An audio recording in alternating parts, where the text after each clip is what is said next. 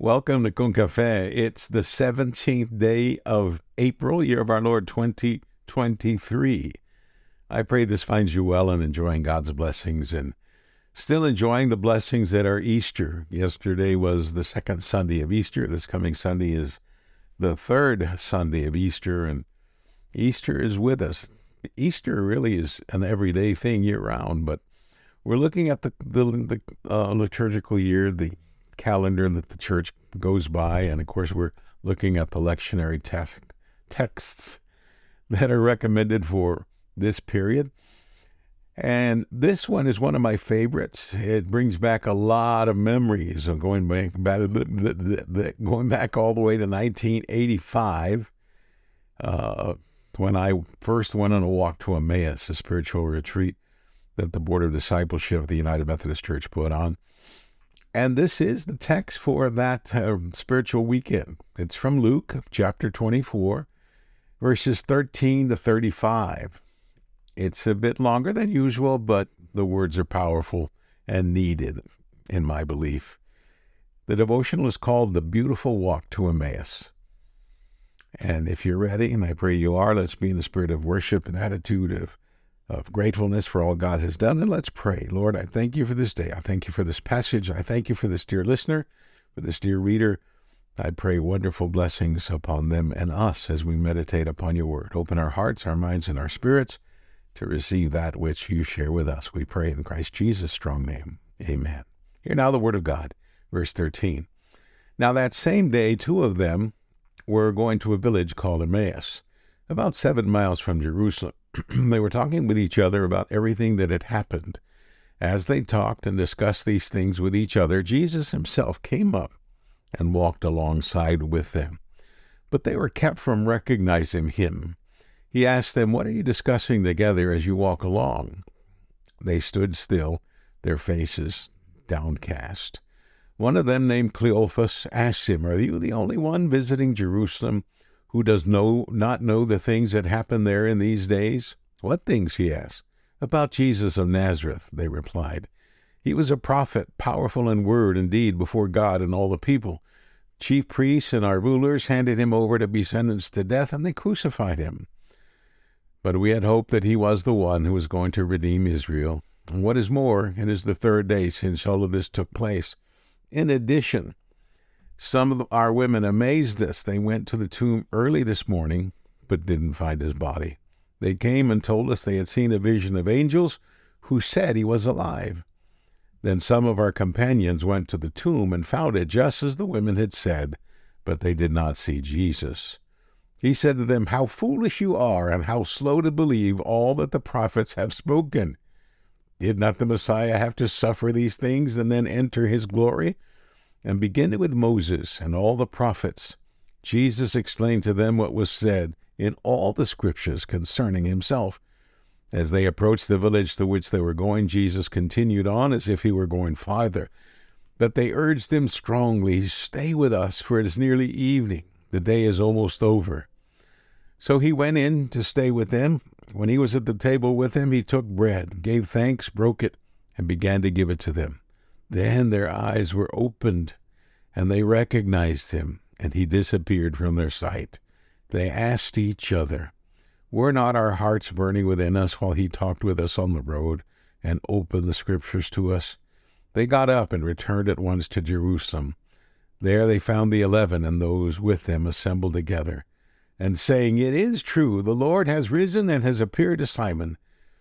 Then the two told them what happened on the way and how Jesus was recognized by them when he broke the bread. This, dear friends, is the word of God for us, the people of God. And we say, gracias a Dios. Thanks be to God. Well, I'm very happy and blessed Monday, dear friend. I thank you for joining us. I thank you for all your prayers for me for yesterday uh, when I preached at my home church, First Methodist of Gonzales, Texas. I think I did all right in spite of my uh, inviting the second service to the annual strawberry supper. Uh, I meant to say spaghetti supper. This is the 55th anniversary of uh, First Gonzales's spaghetti supper, and it's coming up on uh, the 28th of April. But I'm old and my glasses are brand new. I ask we continue to pray for one another. Prayed especially for those who have asked prayers of us, and I'm pleased to report that Mrs. Elisa Gaitan, who was suffering for COVID and, and had not gone places Sunday, she was able to worship in her church. And we thank God for that, and we thank God for her. I invite us to continue to pray for each other, pray for the world, pray for those who seek peace. As I led a spiritual retreat, I was amazed at the beauty all around me. I can't begin to do justice to its beauty in words and in the descriptions that I, I'm going to try to, with you. But there was lush tropical foliage, which one who had never visited a rainforest enjoyed from the first to the last moment. Incredible. Large iguanas walked around, unafraid of us, in and out of our meetings, which were mostly outdoor. Beautiful breeze, beautiful shade. And I was also blown away by the huge parrots that flew close enough to us that we could have reached up and, and touched them. Imagine trying to pray or to share a teaching or a preaching with all of this happening. The iguanas on the ground, the parrots flying overhead, the overhead, and delicious meals being prepared for us. And also new to us was the constant cry of the coqui. The coqui is a small tree frog from the island of Puerto Rico on which this retreat was being held. I was the spiritual director of this Caminata de Emmaus in the Puerto Rico, and uh, the year was 1990 during the month of September.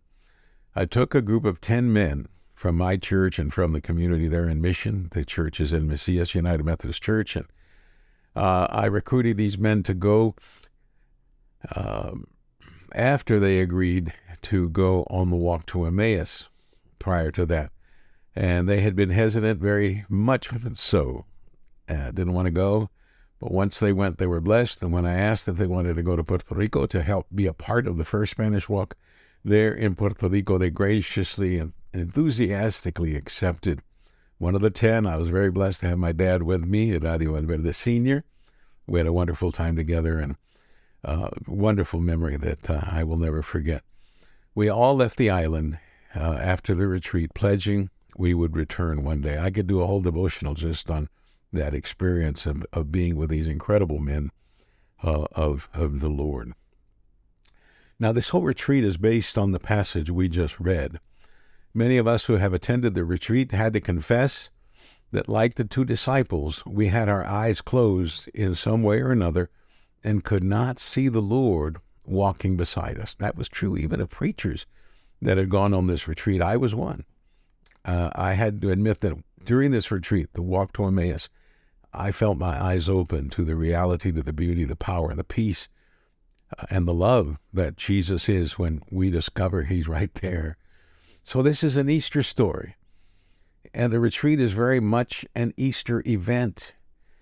And like the two disciples walking on the road, I was foolish and slow because I didn't want to attend.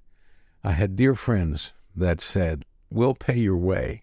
And in fact, did pay for my registration and set a date for me to go, and I canceled. They set yet another day, and I canceled. Finally, Third time, I couldn't find a legitimate excuse to not attend, and uh, I was just uh, blessed.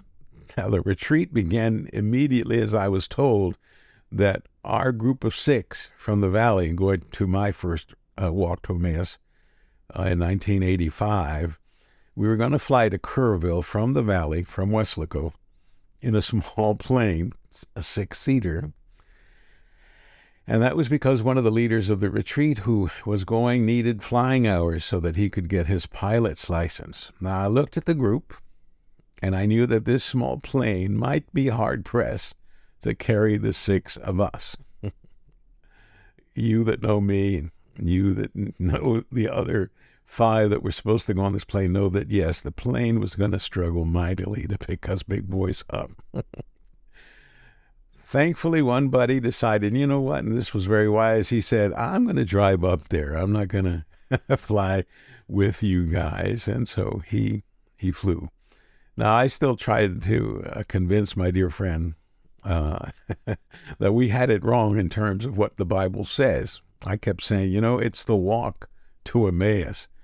I think we'd better off starting now and walking to Kerrville from here in the valley than it is flying. I said the only subtitle under a chapter is in Matthew chapter 2, verses 13 to 15, talking about the flight to Egypt, talking about Joseph and Mary and the child Jesus uh, fleeing to, to Egypt. But the subtitle, if you have one of those Bibles, usually NIV has those very good uh, subtitles uh, identifying the chapter. And this says the flight to Egypt, doesn't say the flight to Emmaus.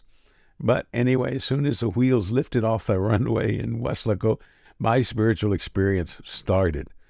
The retreat was awesome. It showed me that people from all around the world were praying for all of us by name. People who did not know me were praying for me by my name. And every time we broke bread of communion, not to mention the millions of cookies that the retreat provided in those days, it was awesome. Christ was real. Christ was alive. Christ was with us.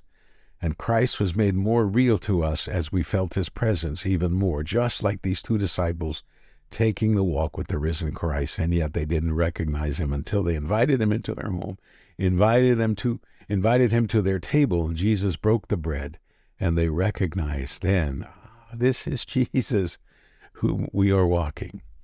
Before I knew it, it was 10 years since that caminata in Puerto Rico, and I received a very gracious invitation from the Methodist Church of Puerto Rico to go back for the 10th anniversary of the retreat.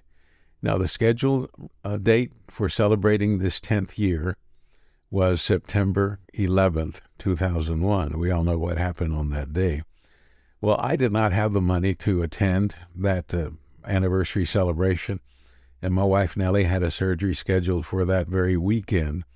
And as the 9 11 took place, um, we watched all the events on television about what was happening. The aftermath was still very much in the news, and airlines had delayed or stopped flights, canceled flights.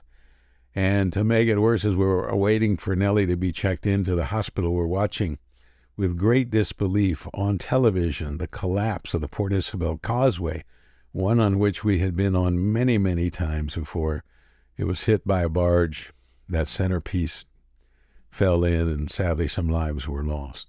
Needless to say, I was glad to be at my wife's side and not stranded in the chaos that was the post 9 11 here and abroad. Nellie's surgery went well, thanks be to God, and to the surgeon that had been in California when this all happened. He rented a car, drove from California back to San Antonio to be able to do the surgery. Friends, our eyes need to be open to the reality and peace and presence of Jesus in our everyday lives. That's an Easter event for every day of the year. Every meal we have, when we have it with others, should be a representation of Jesus being made real in our bread, in our fellowship. And the Lord is risen, and the Lord is with us. Don't let other things blind us to that reality. Let's pray. Father of life, we celebrate the life you have shared with us. As we walk, walk with us and help us see you in all things. Help us help others see you in us and around us as well. In Christ Jesus we pray. Amen. Dear friend, again, thank you for joining. I pray you have a great and blessed day in the Lord. And if you've been blessed, pass this on. Bless someone else with this message. Here's your call to action. Help others' eyes be open to Jesus in our midst. Receive my blessings of joy and peace. I'm Pastor Daniel Valverde. I thank God for you. I love you. And I ask the Lord bless you and keep you. Amen.